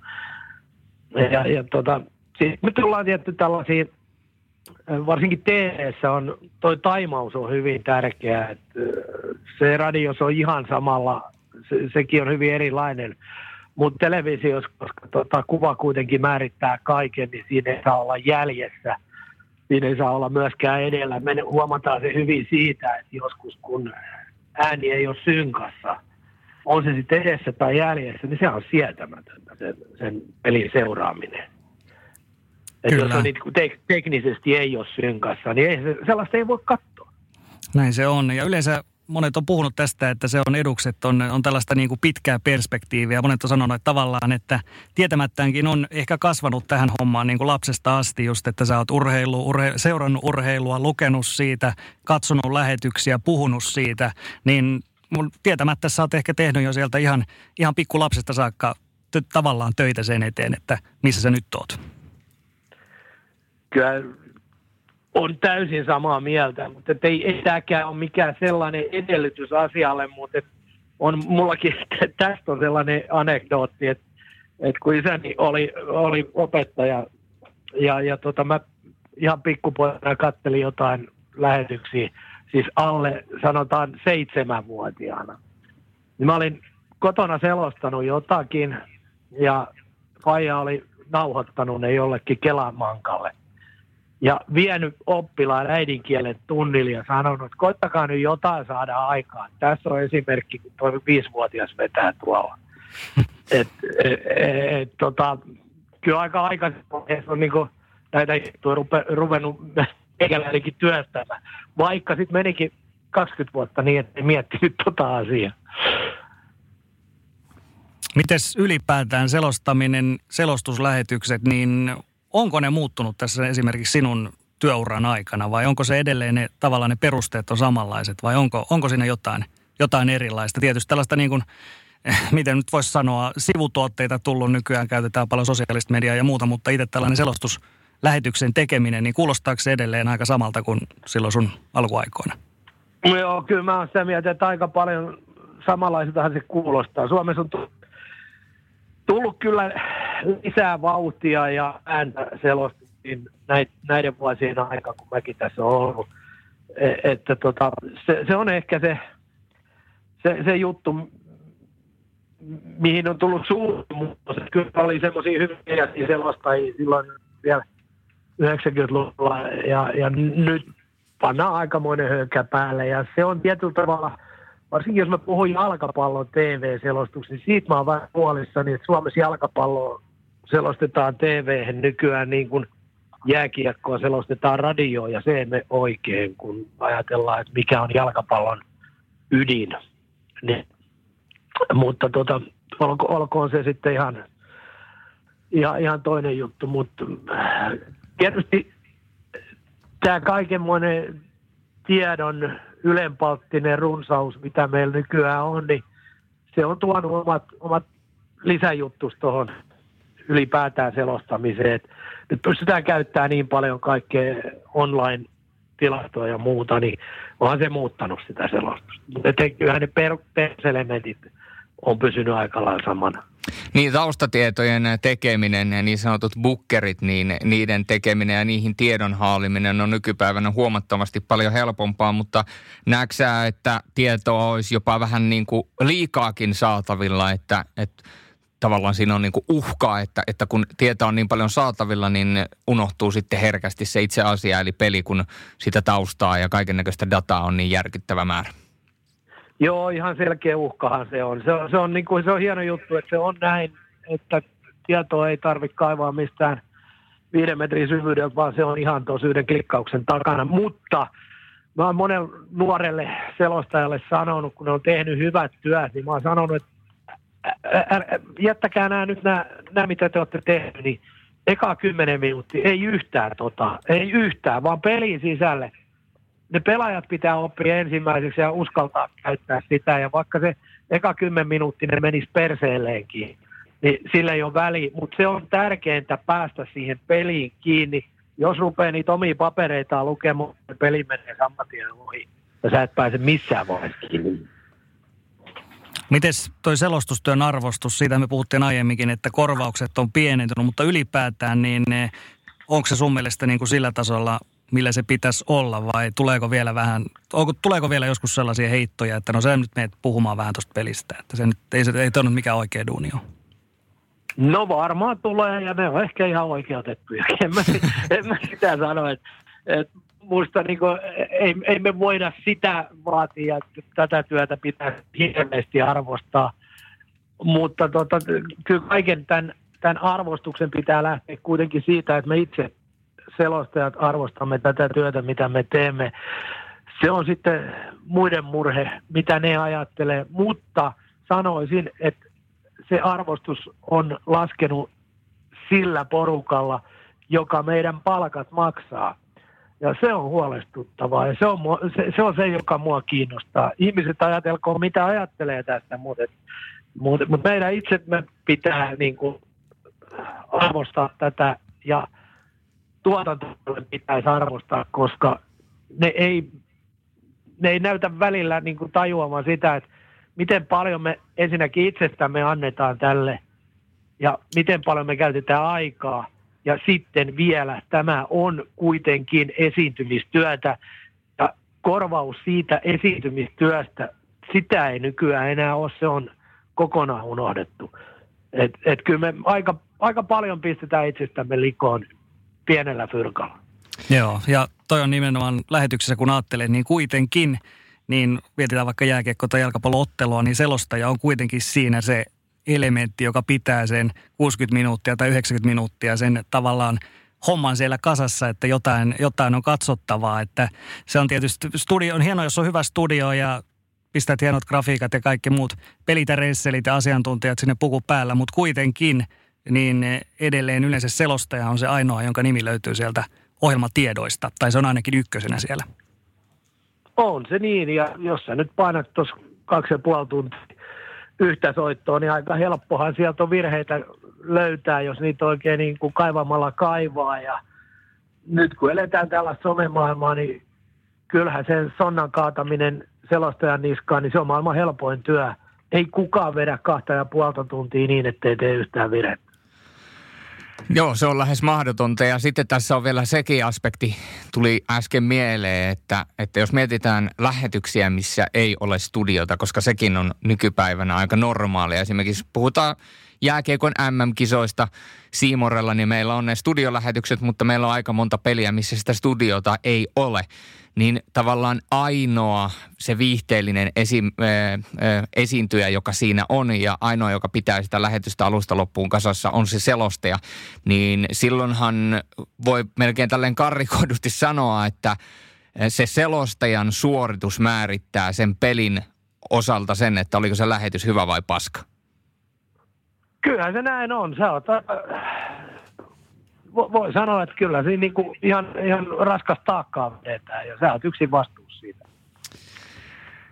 Et, et se, se on se asia, minkä kanssa on elettävä. Ää, yksi sellainen asia, minkä kanssa on myöskin elettävä, oli sitten Uuden liiton tai Vanhan liiton äijä, niin eSports tekee aika kovaa tuloa ja kun puhutaan 50 vuoden aikasäteestä ja aikajänteestä, niin todennäköisesti sieltä löytyy urheilun uudet supertähdet ja sellaiset megatähdit, joita myöskin seurataan ympäri maailmaa, niin millä tavoin sä oot ottanut tämän e-sportsin vastaan ja, ja mitä mietteitä siitä ja sen selostamisesta? se on mulle semmoinen asia, että mä oikeastaan toivotan kaiken uuden tervetulleeksi. En, en mä ole täällä se porttieri, joka sanoo, että ei sisään pääsyä.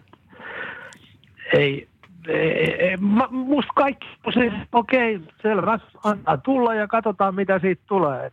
Avoimin mielin. Ja se varmaan tuo tällaisia uusia selostusmuotojakin mukanaan. En mä oikein tiedä, miten niitä vedetään, mutta kyllä mä itse ollut täällä äh, kaiken näköisiä juttuja vuosien aikaa selostamassa naisten käsipallomaattelusta kotirouva derbyyn ja on sitä mieltä, että kaikki uusi tervetuloa ja katsotaan, miten kauan ne kestää. Ja tuosta selostamisesta täytyy ottaa vielä sen verran kiinni, että sen verran e-sportsia olen katsonut, yritän pysyä ajan hengessä mukana ja, ja niistä peleistä, mitä, mitä tuossa e-sportsissa pelataan ja mitä Suomessa näytetään, niin olen joskus nuorempana Counter-Strikea pelannut, niin jonkin verran ymmärrän sitä pelistä. Niin se, mikä on mulle tullut yllätyksenä, on se selostuskieli, mitä käytetään. Eli siinä on totta kai aika paljon sitä niin sanotusti datakieltä, itse niitä sellaisia pelin omaa terminologiaa, slangia, mutta sen lisäksi aika rajua kielenkäyttöä, jos vertaa tällaiseen perinteiseen selostamiseen, niin millä tavoin sä vanhan liiton vanhan liiton selostajana ot, ottaisit vastaan, jos se, niin kun, kun e-sports yleistyy, niin myöskin se, että sitä selostettaisiin semmoisella aika raisulla otteella? Mä tietysti pitää lähtökohdassa ottaa huomioon se, että teille sitä tehdään. Ja, ja sitten vähän sen mukaan miettiä sitä, että voiko se sitten olla jotain muuta kuin kuin Raisu. Mä, mä en tiedä, mä en tunne tätä asiaa niin hyvin, mutta tota, onhan tässä tietysti semmoinen hullu puolihan tässä on ollut aina nyt, kun on ollut, ollut tämän TV-urheilun kanssa tekemisissä tai ylipäätänsä TV- ja radiourheilun kanssa tekemisissä nämä pitkät ajat, niin siinä on sellainen hirveä kaksinaismoralismi, että jos jollain jää joku mikrofoni auki ja sieltä lipsahtaa joku – joku kirjosanan tyyppinen, niin siitähän voidaan vetää vaikka tota, minkälainen halo jossain somessa tai vaikka iltapäivälehtien etusivu. Se, se on aivan käsittämätön. Se niin kuin, jossain urheilulähetyksessä, niin yksi tuollainen vinon mennyt sana voi aiheuttaa semmoisen tulipalon.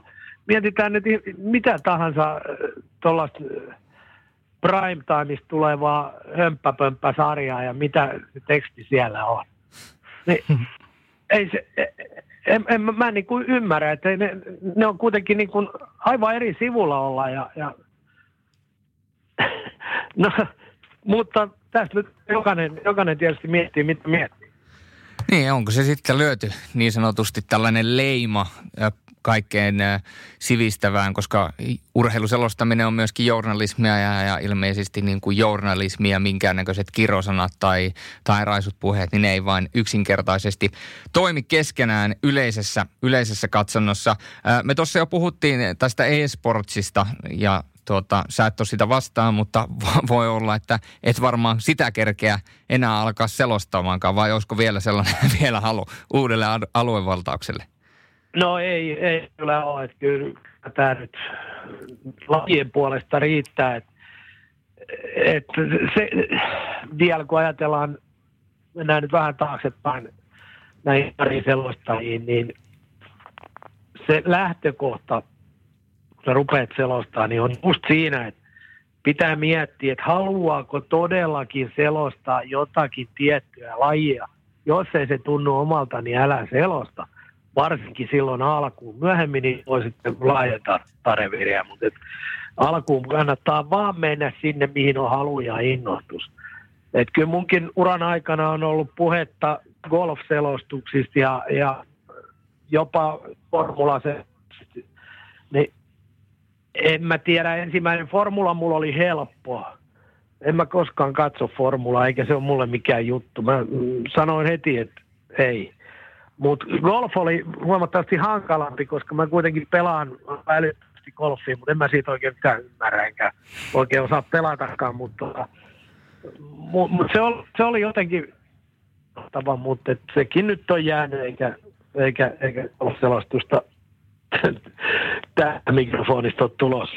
Onko, onko jäänyt harmittamaan joku, että et ole päässyt selostamaan jotain lajia? Tai olisiko, onko jäänyt tavallaan hampaankolo, että olisi, joku, joku olisi ollut hauska vielä toteuttaa? Ei oikeastaan. Mä oon kyllä tosi onnellinen mies. Mulle tämä selostaminen tai selostusura on tarjonnut kyllä niin kuin tietyllä tavalla semmoisen unelmien täyttymyksen, että ky- kyllä mä, ky- mä olen tosi, tosi tyytyväinen siihen, mitä tämä elämä on mulle tällä saralla tarjonnut ja se on kuitenkin, olen koulutukselta, niin, niin, niin tota, sitä duunia mä en kovin kauan tehnyt ja, ja tota, elämä, elämä ja selostus on vienyt, vienyt tällaisiin raiteisiin, niin kyllä mä oon siitä tosi kiitollinen. Sporttimeisterit vieraana, selostajalegenda J.P. Jalo. Ja J.P. Jalo on tässä pitkänä ja mittavan uran ehtinyt jääkiekon, jalkapalloja ja monen muun urheilun parissa toimia selostajana, toimittajana ja myöskin kirjoittajana. Ja tähän on mahtunut totta kai paljon hyvää, mutta niin kuin kaikkiin tarinoihin, niin kaikilla tarinoilla on myöskin niitä nurjia puolia ja varmaan sun kohdalta se pysäyttävin hetki on varmaan ollut 2014 sydäninfarkti golfkentällä. Se varmaan laittoi hetkellisesti elämäarvot uusiksi. Mm, joo, totta, totta kai se nyt oli semmoinen tilanne, että sitä ajattelin, että, tässäkö tämä nyt sitten oli. Onneksi mä olin Aimon kanssa pelaamassa ja se näki musta jo niin kuin hyvissä ajoin, että nyt ei ole kaikki, nyt ei ole kaikki kunnossa ja mä sanoin vaan, että joo, että mä en pelaa tätä seuraavaa väylää, niin niin silloin vaimo tiesi heti, että nyt on, niin kuin, nyt on kyllä tosi kyseessä, että toi on kuitenkin niin hullu, että kyllä se aina lyö, kun on mahdollista, siis palloa. ja tota, no hän ryhtyi sitten välittömästi siitä toimenpiteisiin ja, ja, ja saatiin mut sitten ajoista tonne, tonne tyksi, ne teki ton pallolaajennuksen erittäin hienosti kaikki siellä hoitu ja suuri kiitos vieläkin sinne suuntaan. Niin siitä pari viikkoa, niin mä olin taas jo menossa ja se, tässä ollaan menty. Totta kai se sillä pysäytti, että on joutunut joitakin asioita miettimään ja joutuu vähän, vähän miettimään sitäkin, että mitä tuosta leipälävestä sisään työntää. Eli, eli jonkinnäköisiä kerrannaisvaikutuksia siitä on jäänyt toivottavasti positiivisia. Niin, no en mä oikein osaa sanoa, että, että minkälaisia ne, onko se positiivisia vai negatiivisia, mutta tota, ei semmoinen niin kuin normaali elämä, se ei oikeastaan vaikuttanut, vaikuttanut sillä tavalla, että olisi tullut hirveästi jotain rajoitteita tai jotain muuta. Et, et, et, ehkä se on sitä kautta vaikuttanut, että miettii tosiaan noita valintoja vähän enemmän. Kyllä, sä olit turkulainen lehdessä myöskin päätoimittaja hommassa muun muassa aiemmin. Ja lisäksi tosiaan tämä Petteri Nummelinin hyvä elämäkertakirja löytyy minunkin hyllystä Pelisilmä veressä. Ootko tota, onko mahdollisesti vielä jotain kirjallisia hommia? Onko ollut mietteissä, että olisiko halua tehdä vielä? No, kyllä se tuolla jollain lailla elää sekin ajatus. Välillä vähän enemmän ja välillä vähän vähemmän pinnassa. Siinä kävi vaan tuon kirjan kanssa niin ikävästi, että siitä jäi semmoinen summaku, joka hiukan kaikki kirjoitus innostusta pudotti. Se meni, meni se se tota, kustantaja konkurssiin, niin että siitä piti pieni kirjoituspalkkiokin tulla, niin kaikki fyrkat jäi sinne. Se jäi saamatta, niin se ei niin hirveästi innostanut. Olisi sitä sen verran saanut, että olisi saanut uudet kosmailat tuosta.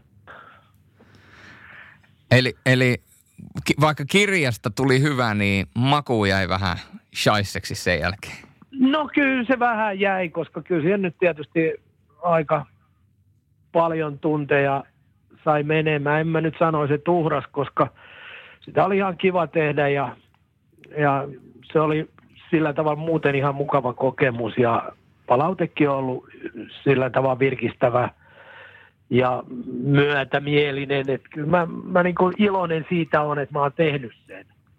Mutta tota, jatko on vähän niin ja näin. Pitää, pitää nyt miettiä ja jos joku sopiva juttu tulee, niin ehkä. Täytyy sanoa, että olen myöskin äärettömän iloinen, että olet tehnyt sen kirjan. Olen myöskin itse lukenut sen kirjan ja myöskin omasta kirjahylöstä löytyy. Ja mun täytyy nyt sanoa, että mä en muista minne mä olin silloin menossa, mutta mä olen lukenut sen lentokoneessa mennen ja takaisin. Mutta mun on kyllä pakko sanoa, että mä en muista minne mä olin silloin menossa. No sillä ei ole mitään merkitystä, mutta sillä on merkitystä, että mitkä on JP sun tulevaisuuden suunnitelmat. Tässä nyt on sattuneesta syystä koronavirus laittanut käytännössä koko maailman säppiin hetkeksi aikaa ja urheilu on tauolla ja kellään ei ole oikein tietoa siitä, että koska seuraavan kerran urheillaan ja jos urheillaan, niin milloin seuraavan kerran urheillaan myöskin silleen, että siellä on porukkaa, porukkaa niissä stadioneilla ja jaahalleissa, niin mikä sun omat tai mitkä sun omat tulevaisuuden näkymät tällä hetkellä on, jos mietitään esimerkiksi ensi syksyn? Joo, nyt nämä ajat on vähän sellaisia, että ei pitäisi kahta päivää pidemmän tehdä minkäännäköisiä suunnitelmia, vaan nauttia siitä, kun on taas yksi päivä jotenkin takana ja ollaan lähempänä koronatonta aikaa mahdollisesti, mutta tota, kyllä sitä tietysti pitää, pitää tota syksykin jollain lailla siellä jossain kaukan ajatuksissa pitää. Kyllä mä oon periaatteessa sopinut niin, että – IFK-duuni jatkuisi vielä. Se olisi kuudes kausi sitä, mutta tota, ei sitä nyt ihan kiveä ole hakattu. Siellä olisi myöskin eh, Discovery eli Eurosport kautta TV Vitoinen alkaa syksyllä näyttämään myöskin Leijoni EHT ja muita harjoitusturnauksia sekä naisten ja nuorten arvokisoja. Sähän olet ollut Eurosportilla tekemässä 2018 olympialaisia, niin onko tämä mahdollisesti myöskin yksi väylä, missä, missä saatetaan sinua kuulla? No mä en oikein usko siihen. Tämä on ihan hyvä kysymys. Kolme tuotantoyhtiöä mulle soitteli noista asioista, mutta kukaan ei ole, kukaan ei ole myöhemmin kertonut mulle, että mikä päätös on tehty ja kukaan ei ole klousannut sitä. Ehkä se kertoo sitten vähän tästä tuotantoyhtiöiden tavasta toimia, mutta et en usko, että siellä mua nähdään. JP, mä haluan kiittää tähän lopuksi sua ensinnäkin, että tulit vieraaksi Sporttimaisterit ohjelmaan, mutta myöskin siitä, että sä oot tässä mun oman 34 vuotisen elämänkaaren aikana, niin olet tarjonnut TVn ja radion välityksellä paljon hienoja urheiluhetkiä. Kiitos JP myöskin niistä. Kiitos paljon kauniisti Ja mun täytyy kiittää siitä, että olet JP ollut tekemässä minusta sellaista selostajaa kuin minä nykyään olen ja toivottavasti tulevaisuudessa vielä parempi. Hyvä, kiitos kundit. Oli, oli mukava, olitte paneutunut asiaan ja kyllähän me näistä voitaisiin puhua vaikka miten kauan.